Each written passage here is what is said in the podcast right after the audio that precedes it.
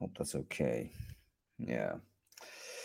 Um, Welcome, everybody. Welcome, everybody. Brainfood Live on air. It is episode 175, bringing it to you every Friday, no fail. Um, I am like super excited to be having this conversation with you today because this is a topic that actually I've been waiting for an excuse to do. Um, because I've always been interested in this world. Um, ever since um, the first sort of inkling um, that crypto was coming onto the market. Um, I was always interested in dabbling into this space, and it's been amazing to see how it's developed over the last 10 years or so, uh, particularly in how it might be applied to the world of work.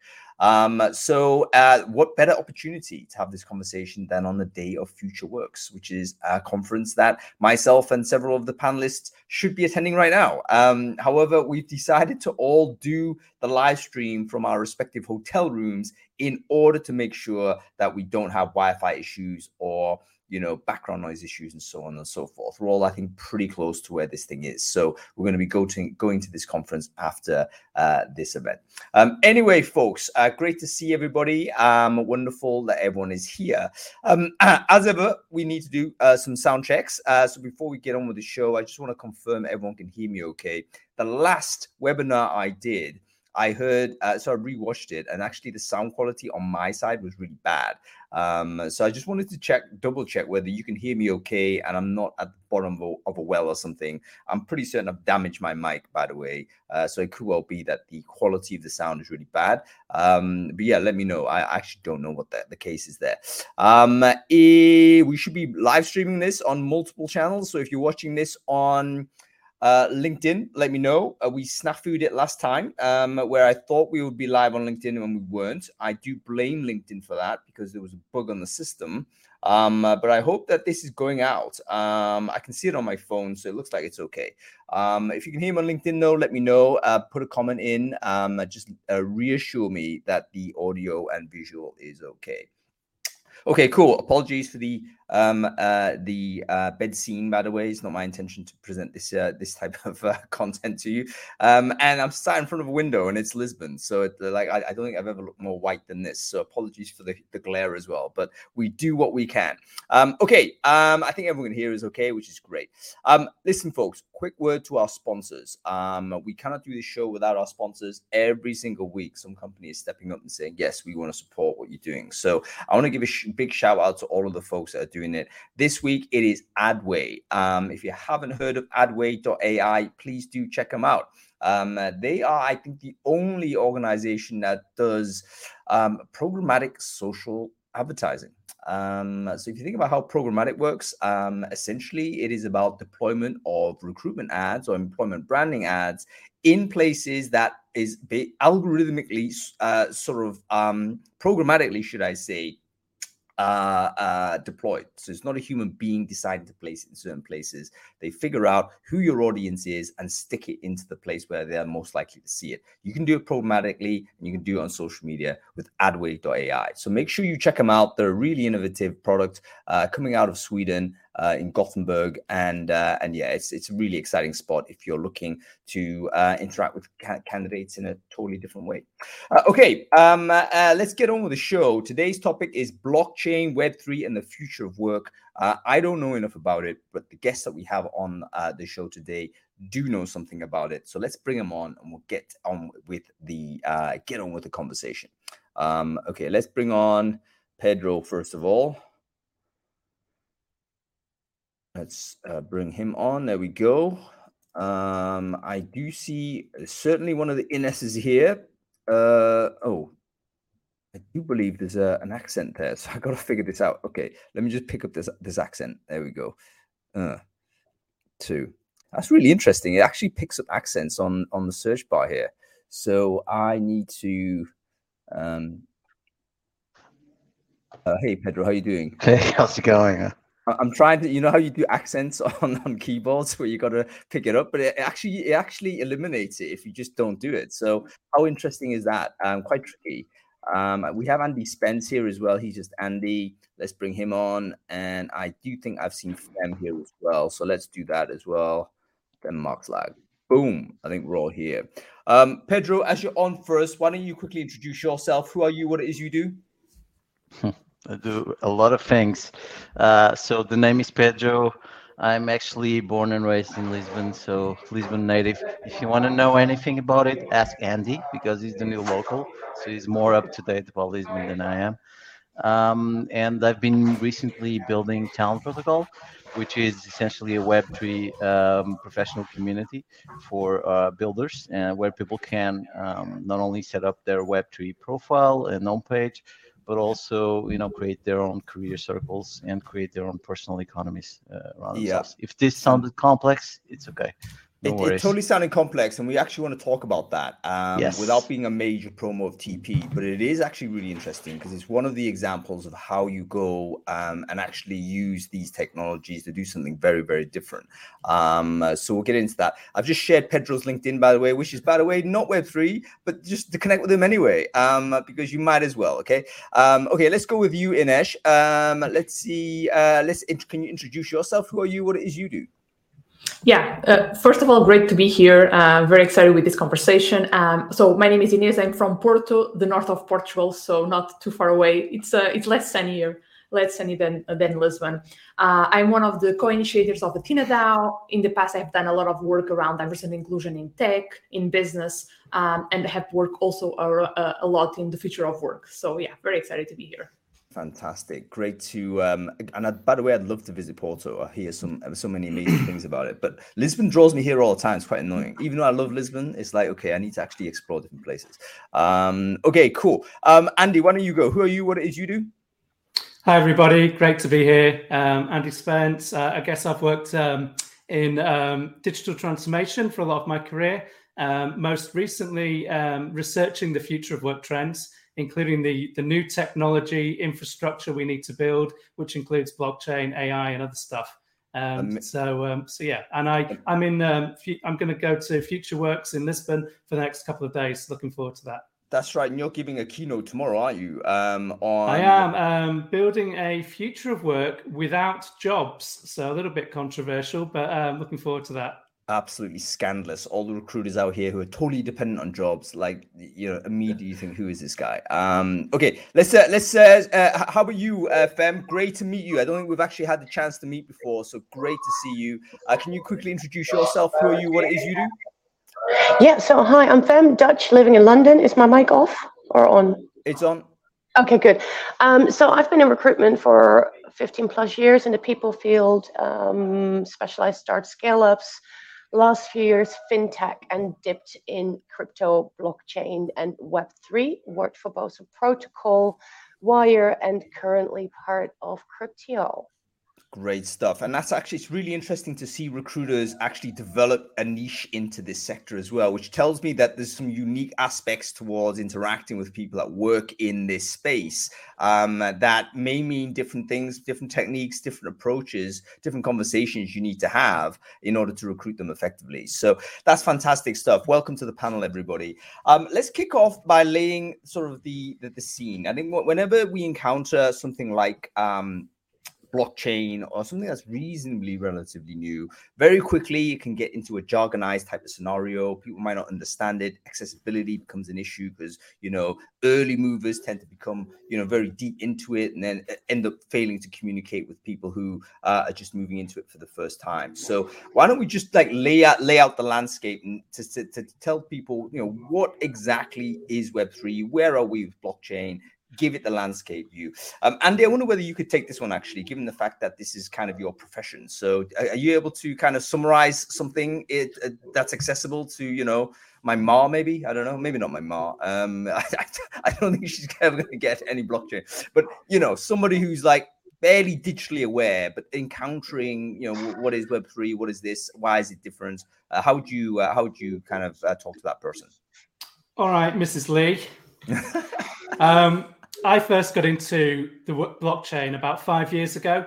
I, I, read as much as I could and I was really intrigued. And the first thing that occurred to me is, oh my God, this could be so useful for HR and work. All the contracts, all the checking, the poor use of data, all the, uh, the, the, the inefficiencies in the labor market, right? So it's, you know, if we had a perfect work matching system, we'd be able to find the ideal graphic designer or coder just from just from uh, you know uh, using the systems. But we're not in that position for different reasons. And I, I wrote an article, I think uh, publicly, as you know, and um, about five years ago, and it caused a lot, a lot of interest. And Don Tapscott wrote to me. He's um, a management guru, who's written loads of brilliant books around this to write a paper about the impact of blockchain in HR. And he asked a lot of people in different industries to, to apply it. And what it was was a critique of uh, internet business models in the airline industry and marketing. And I applied that critique to HR. And what it's all, all about isn't the jargon of Web 2, Web 3. Let's forget that. It's basically looking at how an industry uses data, how it uses intermediaries, how it incentivizes people. And that's the stuff that I'm really interested in. And blockchain can play a really uh, important part. And the, the early use cases are things like um, having your having a, a, CV or resume that um, that is verifiable um, and it's uh, it's verified on decentralized nodes, basically using blockchain technology. So there's more trust in it. Singapore are rolling out this kind of technology which will change the way we we recruit because it changes the way we use platforms. So that's very interesting. Uh, user owned platforms. So we have tokens to encourage people to use the platforms to build communities. And the entrepreneurial side is us five on the call, or maybe listeners could create a DAO. We could get tokens. We could we could create a network. We can share the equity when we become rich uh, with each other, uh, and all the rest of it. Now that is really exciting. Um, and my, my, my keynote tomorrow is around the end of jobs, but basically saying we need we need loads of revenue streams for people, not just job income. You know, um, we, we can get paid from clicking ads with a Brave browser and get tokens and things like that. So we need multiple revenue streams, loads of ways of learning, and more more efficient plumbing for the for the labour market. And there's my summary. How's that, Mrs. Lee? She ain't got any of that, mate. Um, and bless my ma, but you know, not a single clue on that. But that's fine. I think you've laid out some really important terms that we need to to, to, to wrestle with, and hopefully during the course of this conversation, we'll di- we'll dig into it further. Um, I do particularly like the idea of have diversifying the revenue streams. That's actually a really like topical, and also I think pretty much like a uh, COVID accelerant scenario, hasn't it? Loads of people got made redundant. We suddenly became very aware that our vulnerability to having a single source of supply for, for revenue is not necessarily the best idea. And like everyone since then has been doing some sort of sideline, haven't they? So, folks, you, people watching this, have you got a sideline? Let me know um, in the comments below. I'd be interested to know whether you've experimented with something that is outside of your predominant revenue stream that you think, you know what, maybe something can happen. Um, uh, let me know there. I'll be I'll, I'll, be interested to know sort of what the general uh, sort of uh, appetite is for this. By the way, uh, recruiting food is entirely a sideline, and it's entirely that way. It emerged that uh, from that scenario, so uh, it's totally doable. But um, but yeah, okay. Let's rewind back to what blockchain is. Um, Inês, I wonder whether you could give this a stab. Uh, Andy's talking about yeah, you can do like you know definitely verify, it's more trustworthy, etc. Why is that the case? Why do I want to trust some data that's on a blockchain compared to I don't know, a relational database or something? Yeah, I think like um, I think it all comes also down to scale. Um, I think like a lot of the times, uh, what what we are like, we have intermediaries that we trust, uh, that or somehow we need to trust to actually deal with others. Uh, so what blockchain allows us to do is like to cut the intermediaries and do relationships on a scale that before were very difficult to do or almost impossible. Um, so, for example, I think I'm going to give you a, a, very interesting use case of something that I'm doing right now. Is like I'm one, one of the co-initiators of uh, Athena DAO. We are a, a group of women that are all around the world some of them some of us we actually met in person others we haven't um, but to decide to come together because we had this uh, uh, this idea, this purpose of, in, our case, uh, um, invest and fund uh, women's health uh, research.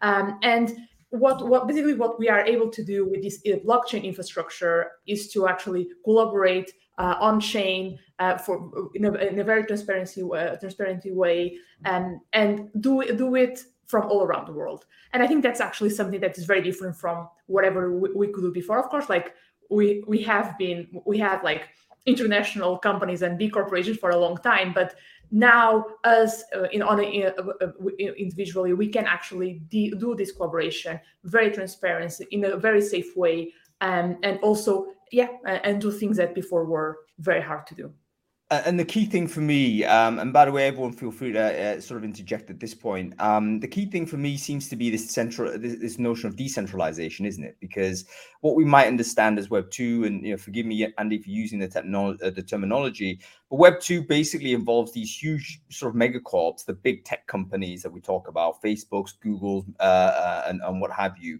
They're centralized systems. Um, so that we, when we interact with them, even when we're collaborating with people um, in a in a kind of peer to peer way, if we're using that system, it's ultimately controlled by a centralized uh, uh, uh, uh, system.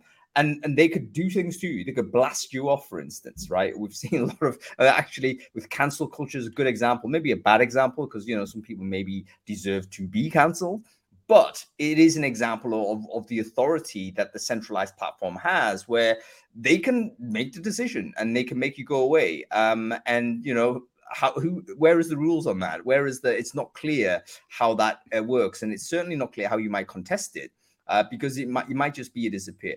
And it's the same when you look at things like al- algorithmic bias on social media, for instance. Why am I getting this promotion uh, in, in, my feed and something else? How come I used to follow this person? I'm no longer seeming to follow them. like, what's going on? We don't actually know, right? Um, because we have a centralized system. And one of the big value systems that, that one of the big values, I think, of Web3, again, apologies using the term, but is to say no one should have that power um, it should be in a decentralized, uh, distributed space so that the community as a whole, if they have a problem with it, maybe they vote for it in some way, or maybe they can collectively make that decision, but there isn't a hierarchy uh, for things to occur. So I think that's one of the things that really attracts people at a political level, doesn't it? Um, which is important to talk about. So let's bring it to you, Fem. How important is the political side of it when you're interacting with candidates? Um, so, for instance, you're recruiting, uh, I guess, people who work on Web3. Um, that's the case because you've been working in these Web3 companies. Do, do you have political conversations with them? Is it important for them to, uh, like, how do you interact with them and how important is that side of things? It, it kind of depends on what their background is, where they come from, and, and what they work on. I think um, the political side of things is something that comes natural when you speak about decentralization. Um, what I do notice a lot with my candidates is that a lot of these people, I kind of feel there's two streams. When um, in, in, in the early, you've got the early adopters that are you know they they are for decentralization on many many different levels in many different fields. Um, there's also a stream of people that find the political part less interesting and that's more the people that see for instance blockchain decentralization one-on-one hand in hand with crypto which for them means money. So there is this big buzzword around crypto and a lot of people who just dip in or step into the web3 the blockchain world I've heard so many times, yeah, well, crypto and blockchain are kind of the same, right? Which is not the case. I, I, I know this, this has been used a lot of times, but it's basically email and the internet.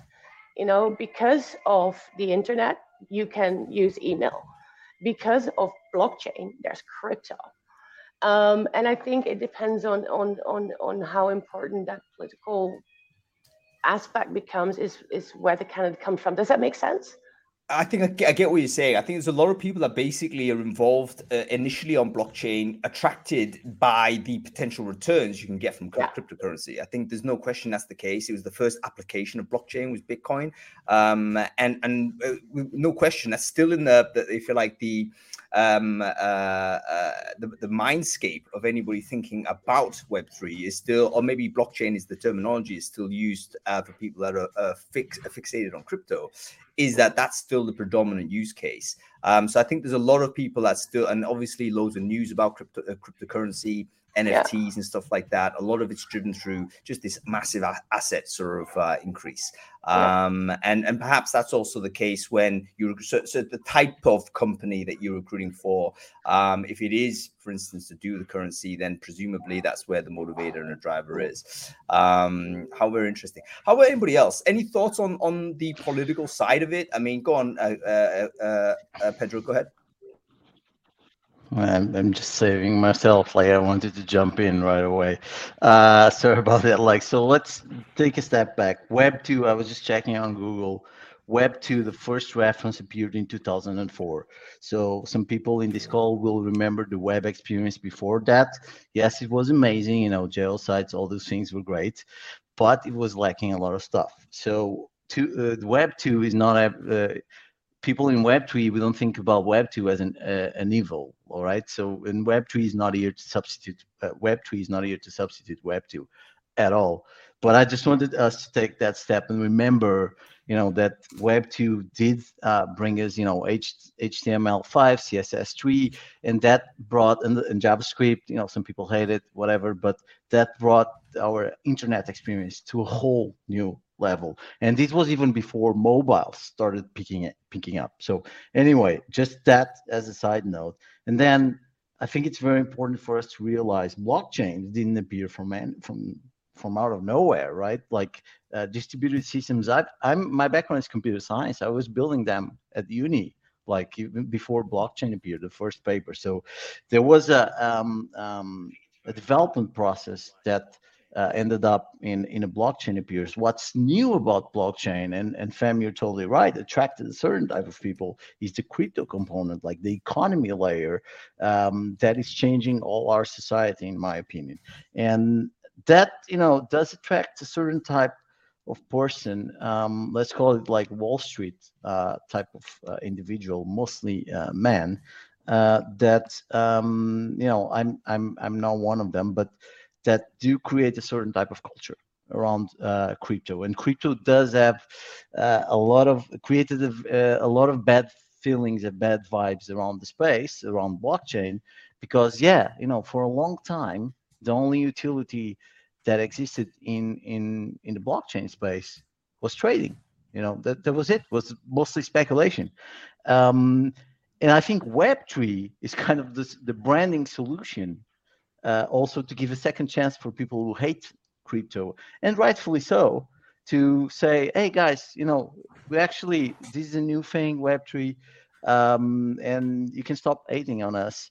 And there's a bunch of other things that you can do now, like we uh, Andy and Inês just said, DAOs. It's a very interesting uh, thing that is happening in the past couple of years, even a bit more maybe. And um, I think it's definitely going to change the future of work verified verified profiles, verified journeys. You know, LinkedIn as a Web3 team that my team is in contact with, their biggest problem is that people are doing background checks using LinkedIn data. Okay, because LinkedIn data is not verified at all. So if I want to be a, a major hero on LinkedIn, I can be. That's it. I just need an email, and that's and I'm good to go. So I just wanted to give this uh, this context. And one more thing, all of us in this call, we are super privileged. Uh, one, why? Uh, I remember back in uh, April, post COVID, I went to my first conference in Barcelona for Celo Connect. Celo is one of the, the blockchains that exists. And uh, Celo has a, this massive sustainability drive, right? So most of the attendees were from Africa, South America. And for them, crypto, blockchain, or Web3, whatever we want to call it, is a necessity like they do not trust their entities. Their money, their their coin sucks. Uh, so they they need something else. And the fact that it's decentralized, it's the answer for them. So I think it's uh, very um, important for us in this call to uh, do that exercise of, you know, for us it's almost like an opportunity, but for for other people it's a need.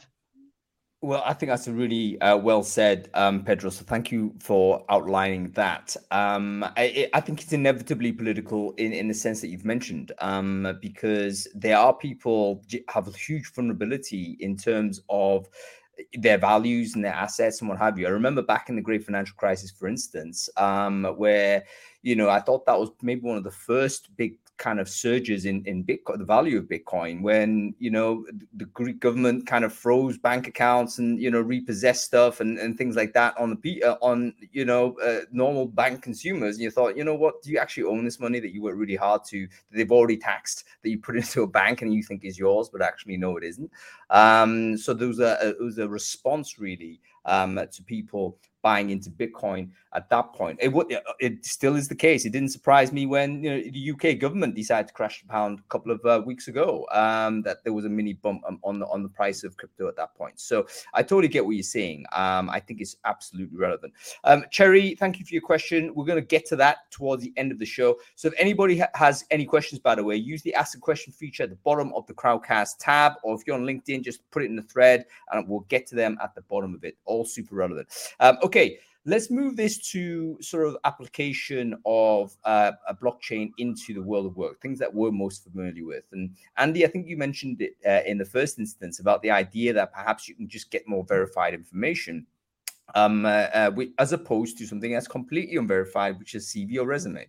Um, like we all know, uh, when we just stop and think about it, how kind of uh, weak um, the data is on a self-reported resume right? Or even a LinkedIn profile. LinkedIn is slightly better because you, you may be publicly challenged by other people, or they may kind of reject, uh, you know, some of your commentary or what what have you.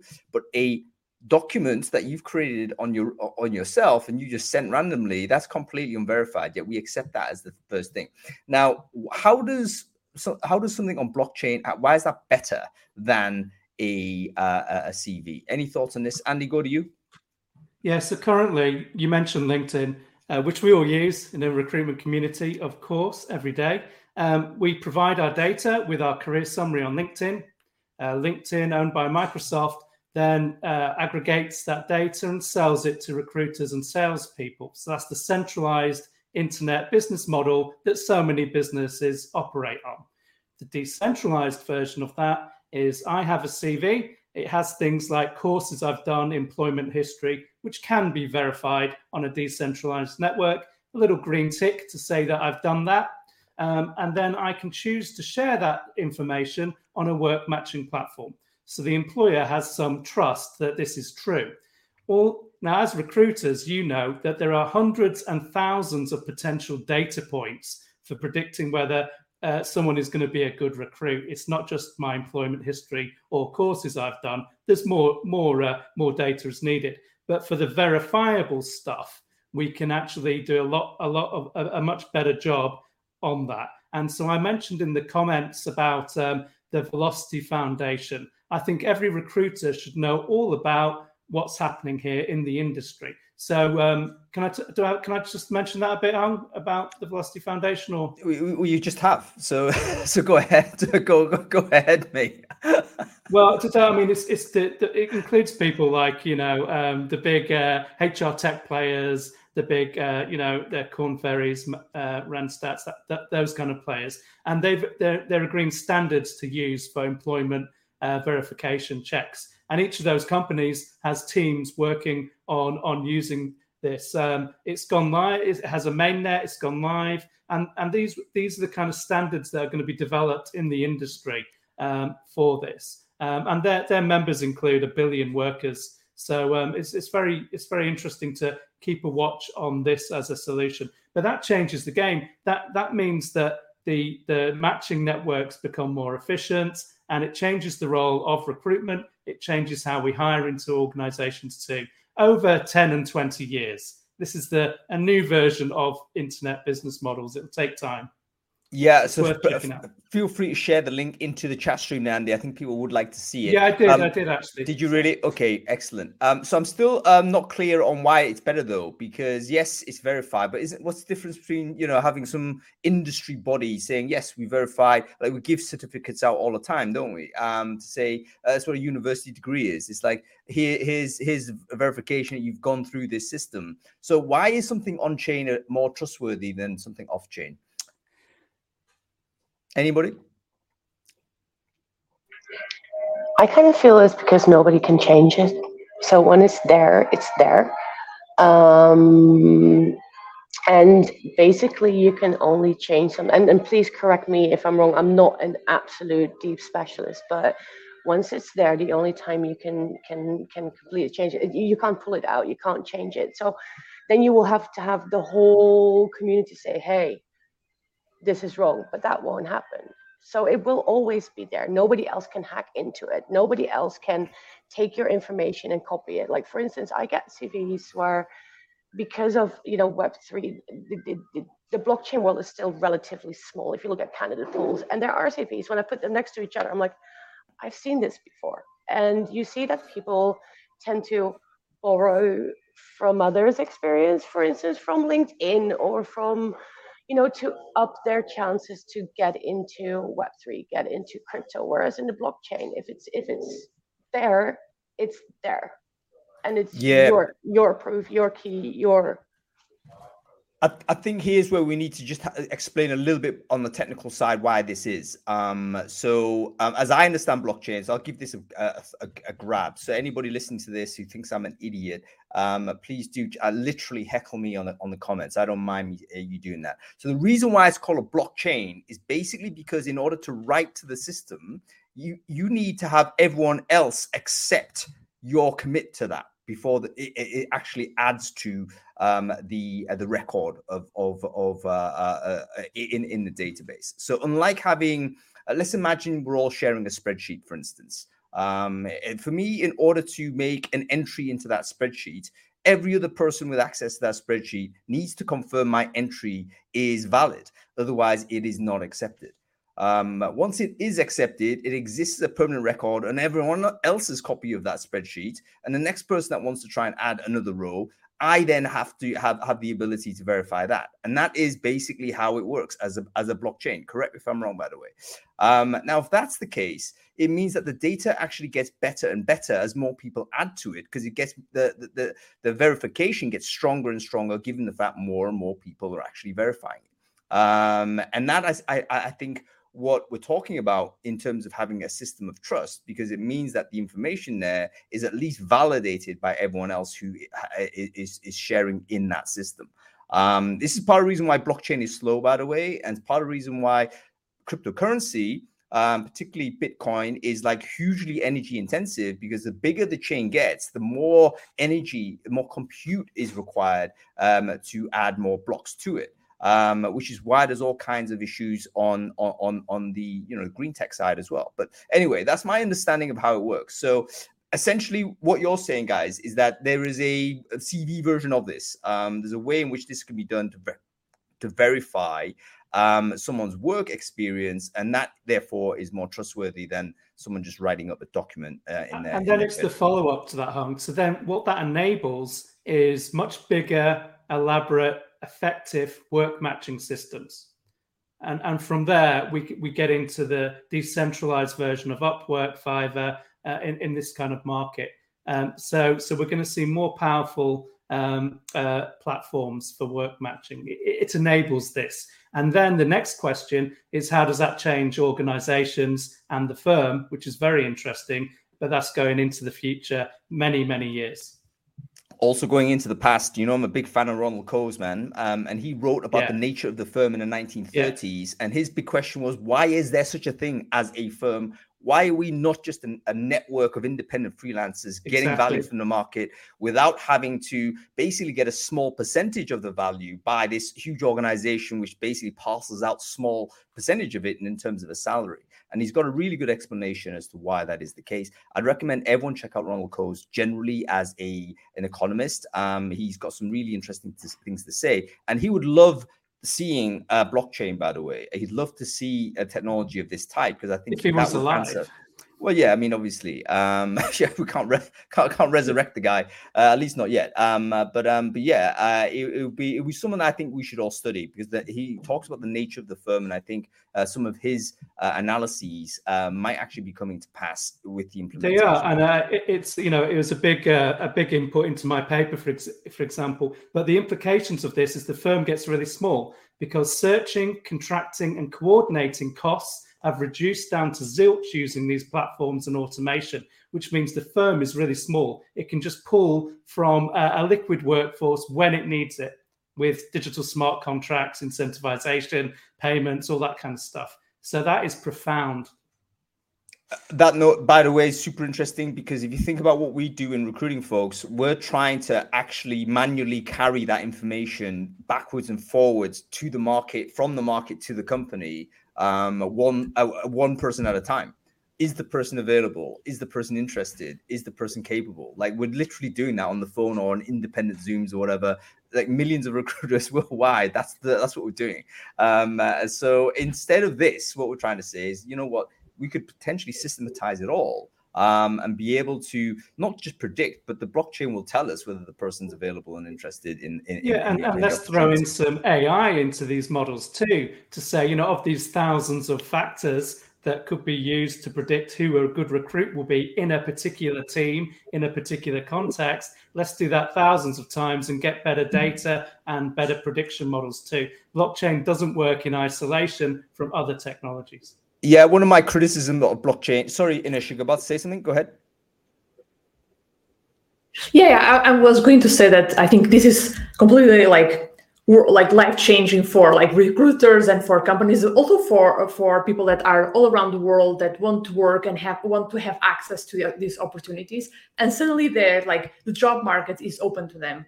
I think like uh, part of the promise of web 2 was like okay no matter where you are you can actually build your company and work from all around the world.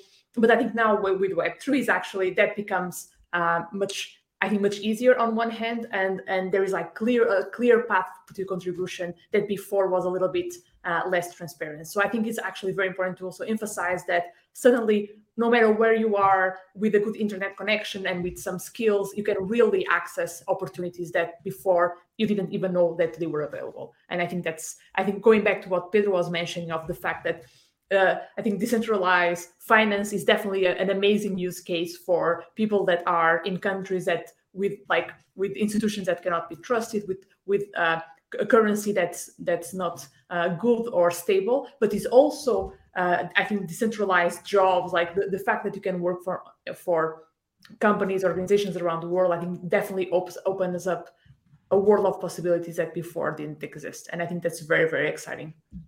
Let's talk about one of those opportunities, Pedro. Let's go to you. Um, uh, we've obviously known each other uh, for a long time. Uh, you worked previously Web two type era products, um, and uh, which to, to great success. But now you've launched what looks like a Web3 sort of product. Uh, this is a direct application of the technology to human labor. Uh, uh, so tell us a little bit about that. How what is the concept behind TP? Um, uh, how does it fit in with the, the world that we've just uh, kind of tried to sketch out here? Yeah, I mean, tough question by the way, because uh, I'll try not to bring a complex answer to that one. Um, just before, if you, if you allow me, I just want to uh, comment on a couple of things. I took some notes before. Uh, okay. On the green tech part of things, so Bitcoin is probably the only chain left that is uh, not uh, uh, eco-friendly. Um, Ethereum, the the second biggest, uh, just made a huge change, and it is right now. So that argument is less and less of an argument, all right? And there's one other thing we haven't talked about here, but it's almost like the the way you build things on in Ethereum is through smart contracts and Solidity, um, which basically essentially is what you tell about immutability. So essentially, imagine having that contract on chain. I was recently in a lawyers conference, yeah, lawyers conference, uh, and uh, this is going to change the way they work as well. Okay, so it's not only about HR; it's about and every industry. So going back to, to your question, sorry about that. I just took some notes and I wanted to to mention something on, on those two things. Um, about Talent Protocol, look, when we first started, and you have to realize the way we built Talent Protocol is uh, first of all is open source, and we've built it with with our community together with them. Uh, some of you are, are part of it, Andy Young, uh, Inês, your suspicious uh, folks uh, in in the audience, and and we've been building it together. When we first started, we were building essentially a, a DApp, which is a decentralized app uh, for investing into talent. That was it. Even the, the word investing is not the, the the the verb investing is not the right one because the way that people invest in each other on talent protocol is by staking on each other. So in in essence, it's almost like doing a, a recommendation or a vouch on LinkedIn, but it's on chain and it's putting your money where your mouth is. Um, so having real skin in the game and building this career circles and uh, social professional graphs where you can see the strengths of connections between people and all on chain. So you can see like where this is going in terms of hr if you don't i think it's pretty obvious that uh, for a recruiter it's very interesting to see who connects with who and who's integrated who's who's um, um, invested in, in in in in other people so that's the way we started um, we've been learning uh, a lot. Uh, so we started uh, a bit over one year ago. We recently made an acquisition of, of another uh, company. That's how fast things are in, in Web3 compared to building a startup in Web2. The speed, it's almost like speed of light uh, in, in Web3. Um, and essentially nowadays we we are like we have that component of you know creating career circles uh, and people to do that they they need to launch their tokens and people can can stake on them. That's where the smart contracts come in. Uh, but we are raising the bar. Let's put it like that. We're creating essentially a talent ecosystem. You can have your own immutable cv we call it a web3 homepage whatever you want to call it. So all your contributions are in there your journey is verified and this you know facilitates uh, the life for any recruiter. Like any recruiter would want to look at real data, real verified data. So that's one thing. But also all these connections together. Um, I think it just creates. Uh, I don't want to compare to to LinkedIn or Polywork, but it creates a new wave of this sort of platforms, but in a decentralized manner. So that's what we are trying um, to achieve here. Again, it's super early days for Web3 in general, for us in particular like I would say if we had to compare to Web 2, we are in 2004, 2005 of Web 3. So we have no clue. Everyone in this call has no clue what's going to happen uh, in the next three, four years. Maybe Andy's the the, no, the most that's, futuristic Lee guy. Candiotti there in the comments, who's like just firing away all of these like amazing dr- sort of notes. Lee, I had no idea you were like a Web three guru. Why did you not say I would have brought you in on the call? Um, you can. I mean, you can pull everyone, him in. I've tried. Lee doesn't want to come on. he's like resistant. Come on, Lee. I, I, totally get it as well. But uh, follow Lee Candiotti. He, he, seems to know what he's talking about here. That's really interesting. Two things that's actually just to, to, connect it to the audience that might be familiar to it. If you can track contributions, that's actually very similar to, uh, for instance, to how you might look at a developer's GitHub profile, for instance, um, which is an example of you know a non-CV related way of, of verifying what this person is doing because they're contributing to open source stuff. Um, you can kind of see whether the, the, the, sort of how active they are, whether these contributions have been accepted, etc., etc. It is a record of work. Um, and generally speaking, what we're trying to say with Web3 is that that should apply to almost anybody, irrespective of the type of work that they're doing. Um, it should basically be trackable for their contributions. So you can actually tell for real what's going on rather than accept their word for it because they're a great interviewer or you know they, they, they, they, they've got some other way to persuade you. Um, and the second element um, seems to be this degree of strength of quality of connections uh, which you can verify by whether people are actually staking um, uh, putting a stake towards certain types of people. Um, I think LinkedIn is a good example of how the, the LinkedIn data is a little bit weaker because we can tr- we can do a network graph of LinkedIn, but it can't tell you the quality of the the relationship uh, between different connections. Like I'm connected to 30,000 people on LinkedIn. Um, the quality of those connections is hugely variable, right? At least 29,500 of them. I have no clue who they are.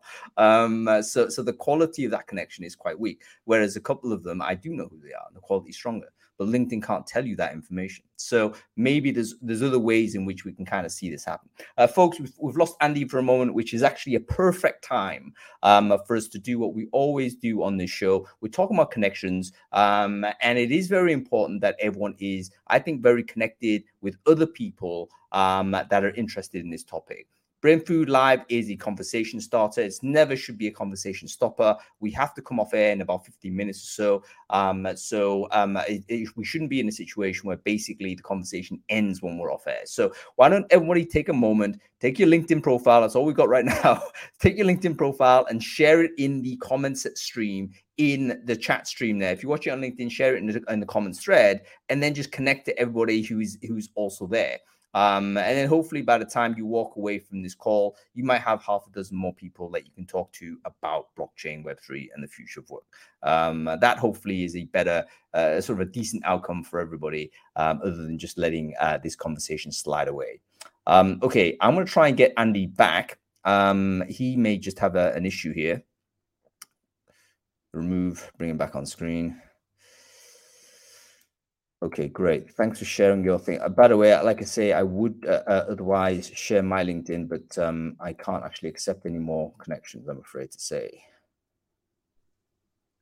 That's stupid. You know, like that doesn't make any sense. Um, yeah, it's totally. You're talking about Web three, right? Mm. You should own your profile. Why is it capped at whatever number of connections? Doesn't make any sense. From, from an engineering point of view, it doesn't make any sense either. Like, why thirty thousand? Like, but who who made that decision? Did you make that decision? Nobody knows. It's like I mean, you just... could make that decision if it was your decision to make. Yeah, yeah, yeah. Um, but it isn't, unfortunately. That's right. And you know what? The the perverse thing is, it makes you into a really like terrible person, um, because you then have to delete people, right? Um and and like that's that's horrible. It's like i'm, I'm yeah. like doing a filter saying all right who do who don't i like? I think collins. Let's get rid of all collins. Right? get rid yeah, of yeah but that's uh, okay. and that's like okay they're gone. And then you have to move to the next name. It's really quite a negative thing. Yeah. Um anyway. All right cool. I think we have lost andy but that's that's uh, not a major issue. Well hopefully it, it, he can come back um, Andy, just check your um, your, your invite. Let's talk about smart contracts very quickly before we uh, talk about DAOs. Uh, smart contracts, what is that, and why is it better than a non-smart contract? Any thoughts? I mean, it's it's not a big of a deal. Like Solidity is very close to JavaScript. You know, it just uh, um, the the biggest difference in taking a step back here. Inês, maybe maybe you can can help me out here. But when when Bitcoin appeared, it, it has basically um, I wouldn't see uh, Bitcoin as a, a, a, money, more like um, a substitute of gold or gold for crypto, something like that. Um, and it's very limited in the utility that it can do. There's been some uh, recent progress on on Bitcoin um, that there's going to be more utility around it, but the speed of of development around Bitcoin is really really slow. So um, Ethereum appeared in 17 or 16, 17, I believe. Um, well, they had been working on it before that. And uh, they did bring a lot of utility um, into into the blockchain. You can build other things than just you know uh, crypto, you know, cryptocurrency. And so the way to do it was through this um, uh, solidity and smart contracts. That's pretty much it. Smart contract is a, a file uh, called .sol, S-O-L, uh, and uh, smart contracts can interact with each other. And uh, once is is on chain, that's it. It's on chain. There's some uh, smart contracts that can evolve as well, so that you can make changes. But we're talking about distributed systems when you want to make a change to a distributed system, it takes some time to distribute in the system. Um, so that's pretty much it. I, hopefully, I haven't oversimplified it or no. Or, you just made it more said... complicated, man. Um, so so. no, so but from what I understand, basically it's a program programmable contract, right? So most of us have the, kind of non-programmable contract. It's literally words on text that we have to physically sign often. Um, once you've signed that, uh, if people want to activate their contract, someone's to have to interpret it um, and then do something with it. Whereas a smart contract actually is a program um, uh, that is ex- going to execute yeah. a number of things. Yeah. And if you know someone breaches it or whatever, it will be automatically it sucks. something. Yeah, it sucks right? a lot. Like I, I've, we at Gold, we spent considerable amount of money uh, in security. That's a big difference for um, uh, a Web two startup. Like we do spend a lot of money on security. Maybe uh, Web two startups back in 2004 and five they were doing that. I don't know, uh, but uh, but yeah, that, that's right. Once it's on chain, it's harder to to change it by the sheer concept of it. But at the same time, you know, it, it facilitates a lot of things. So, for instance, payroll. Okay, so um, that's a, a, pretty obvious uh, um, uh, evolution of of uh, where crypto is going to make a, a, difference, right? Big difference. Um, automatizing it, making it smart.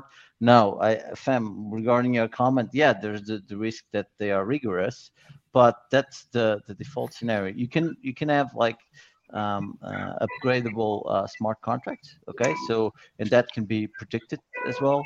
Um, but yeah, it's programmed, um, and in two yeah. essence, that would be better. But I can see some ways that it's not. No, maybe a little bit of background because this is something that really interests me from the HR and people ops perspective. Like, for instance, this, this is how I see the smart contract let's put it into a, a tenant. You know, um, you're the landlord, I'm the tenant. We have a smart contract. I pay my rent on the first of the month. Once the rent is is is in, smart contract said, here's your door code, you can enter your house. If let's say let's say COVID and you know I get paid later or I'm not in time, normally I go to my tenant or to my landlord and say, hey, listen, these are the circumstances can I pay a bit later? Landlord said, yes, all fine. With a smart contract, if I don't pay on that first of the month, I cannot enter my house. And this is, I see a lot of pluses in smart contracting and everything around it for HR. But if I now look at, you know, a employment contract, there, there can be, a, there, you have a lot of, if this, then that. That's basically contract. If, then.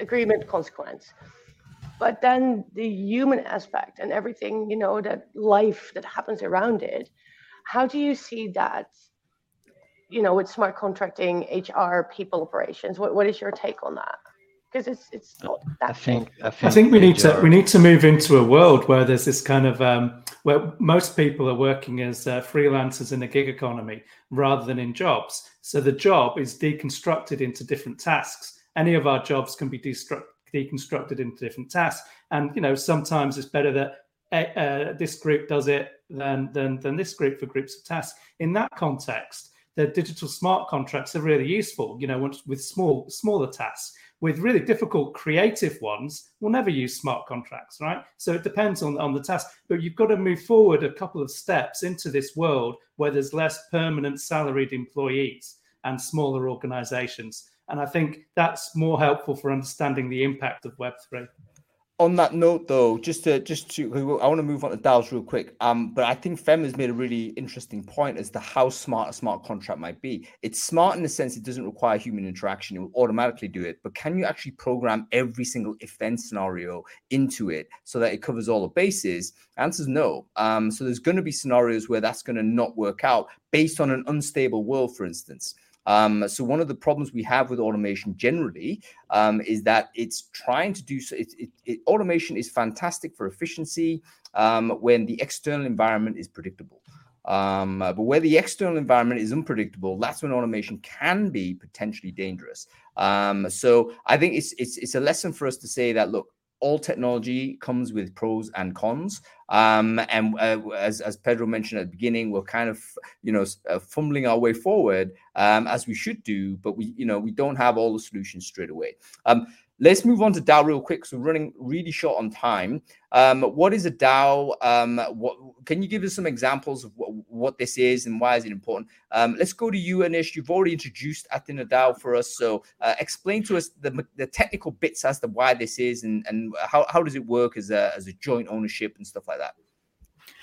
Yeah, basically, it has to do a lot with we have what we have been talking. So DAO is decentralized autonomous autonomous organization. Um, uh, the decentralization and autonomous part uh, it's uh, it's allowed by smart contracts so we have like more like the more technical side where smart contracts allow um, people to come together uh, with a purpose and then this, this, this, make decisions and then of course um, uh, develop like smart contracts and also the, the voting part the governance part for example where decisions are made by the members that usually hold the, the token.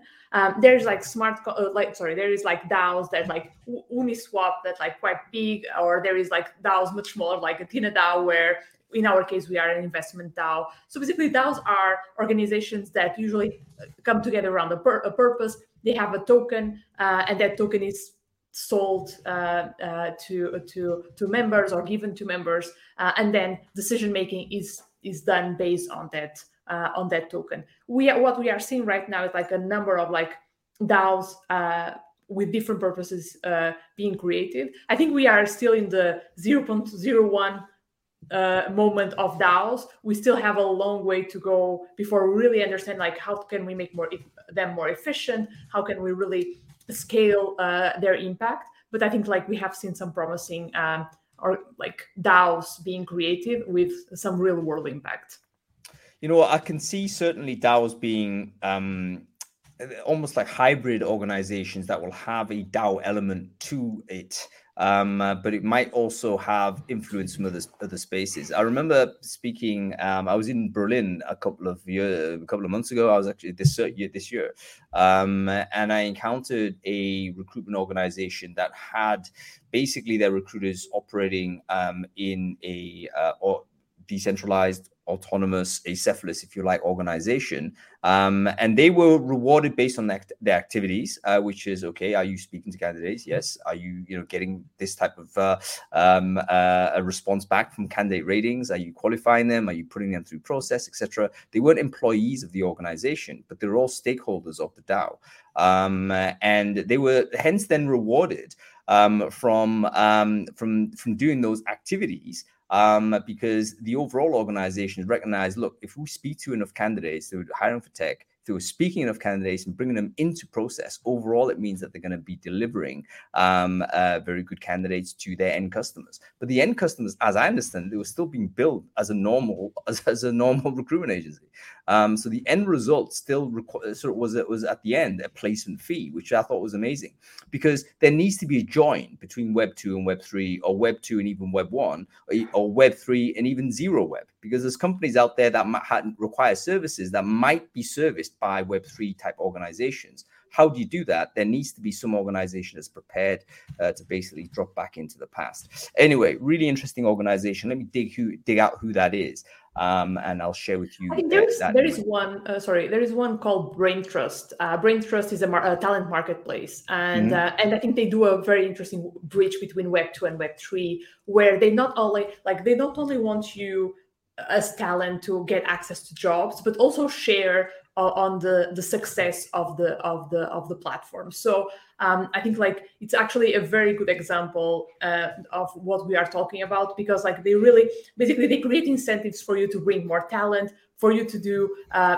but they also like yeah bring more talent but also to do some parts of the jobs uh, like being an ambassador um, uh, basically um, for example check the references of other talent in the platform so i think that's a good example of what you are mentioning yeah, can you share the link into the chat stream, Inês? That would be really interesting. Um, uh, you know what? Do you think Brainfood should be a DAO, folks? What do you reckon?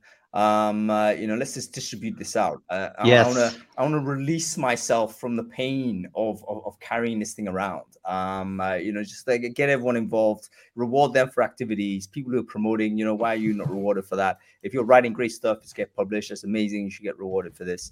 Um, uh, you know, that would be a really cool thing. Because one of the things I've struggled with is trying to figure out how to reward all these amazing supporters that uh, of, of of of Brainfood that I can't really track, I can't attribute, I, I can't I don't know half the time. Like a lot, lots of lots of people recommend, say, the newsletter or the podcast or whatnot, but they do it in a way that I can't see. Um, and, and I just think that's a shame because they've really helped um, but it's not visible to me, so I can't I can't actually do anything about this. So so yeah, maybe that's that's a future for us. Who knows? Okay, let's go to questions real quick because we need to answer these. Um, Cherry, thank you for saying that we've answered it already. That's great. Uh, let's go to the first one. This is Sylvia. Sylvia saying, what do you think about the implications of blockchain integrated with talent intelligence, uh, so to promote skill-based decisions, uh, not based on CV? So I. Uh, talent intelligence are we familiar with the term? It's basically trying to kind of understand the, the sort of distribution of skills geographically and also i guess you know uh, moving away from credentialism and more through capability. Um, anyone uh, want to answer this? Fem do you want to give this a shot? Yeah, absolutely, because it really resonates with what I did when I first entered the blockchain Web3 world. What I've learned here is that even if you look at Vitalik, one of the co-founders of Ethereum, the kid was 18 or 19, dropped out of school, had little to no credentials that we could follow up, but he wrote code, which you can look at. Um, I can, you know, even with checking credentials, I can have this amount of experience. But if you look at blockchain, crypto, Web3, it's your way of thinking. It, I think it opens up the world to new skills, not necessarily to your standard education, standard work experience. And when work comes decentralized, you know, you you will be doing a bit here and a bit there and a bit there. So how how I personally feel, and I'm doing that already, trying to step away from CVs as much as I can, have the interaction and conversation, and look at what people do. When it when it comes to marketing, look at what they write. When it comes to engineering, well, not me personally, but look at the code that they write. You know, see what people do instead of what people say they done. Yeah, and I guess the, the broad kind of view of it is if if the work that they've done is on chain, then that's already pre-verified, so to speak. So so that that's where that trust layer goes up. Um, uh, okay, Lee saying, okay, how to surf in in in Nazare? I think it's okay, isn't it? I mean, it's the biggest waves in the world. I'm not, I'm not sure. I, I haven't been there, mate. I have no clue. Um, uh, let's go to the next question. Um, thank you, Lee. Um, and uh, we go to Camille. Camille saying, okay, isn't this going to discriminate the candidates and less access to technology? Um, that's a legitimate point, isn't it? I mean, one of the things about basic CVs and stuff like this, like people, most people have the ability to produce that. Um, how many people can actually get on chain? Um, I mean, broad numbers. Like, how do I? How, uh, how many people are on chain right now? Maybe or doing something on blockchain. Five million, maybe something like that globally. It's not an issue because you know we we just talked. Uh, well, it's an issue, but it's not that huge of an issue. Uh, a lot of people in uh, less privileged uh, regions they use mobile and they use crypto. Crypto is more native for them than it is for any of us in here. So, in a, in a way, it's actually more discriminate for for people like us that we we're not crypto native, and for us, it's only an opportunity, not a need. So, actually, it's good that we we're using more more Web3 tech. In, in yeah, I think that's a really good answer. I, I think because a, a blockchain generally in Web three is a fairly new kind of emergent set of ideas um, and technology, so to speak. It it mm. kind mm. of has a sense that it's like more distant. It's it's harder for people to access. Um, but in fact, we shouldn't forget that accessibility on existing recruitment systems and processes is also very constrained. For instance, you look at CVs, that's an academic document. Um, uh, you know, to produce that CV, you require someone who's basically uh, it's optimized for someone who's been to university, is literate, has access to a keyboard, can type properly, all those types of things. Um, and we don't kind of factor that in uh, to, uh, to, to the way we work. So the argument here, Camille, is that we, probably have never been particularly accessible. Um, uh, so maybe um, blockchain or Web3 can equalize all of that. Um, anyway, People won't folks, know they're using blockchain. They're just using an app. You know, like yeah, now they, they don't, don't, know yeah. how Uber works, do they? No one, no one understands all the tech apart from Pedro. Um, but you know, they won't know blockchains behind the app. So well, that is that is the next stage. It's like how do you kind of distribute it in such a way that it's accessible to most people, and, and there's still barriers to entry there. Um, you know, anybody who's been dealing with any kind of um, interface, it's still it's still sort of the edge of people who are involved in blockchain is definitely not mainstream, and it's definitely people that are more tech centric. Uh, so the big challenge here is how do we uh, burst out of that sort of segment and make sure um, you know my mum can get involved in it. Um, it's not impossible, right? My mom watches YouTube. Um, I wouldn't have thought that would be possible 10 years ago, but she does that now. So at some point, this will happen. Anyway, we are out of time, folks. So we do have to be back at the conference. So thank you very much for watching all of us. Uh, I hope you've enjoyed it. Um, I want to thank our guest, Inês. Thank you very much for joining us. Pedro, thanks for joining us also. Fem, great to see you and meet you.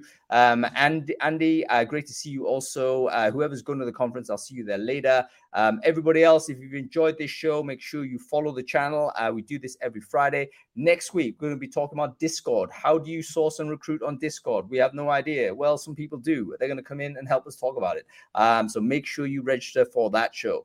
Okay, that's about it. Hope you've enjoyed it. See you later.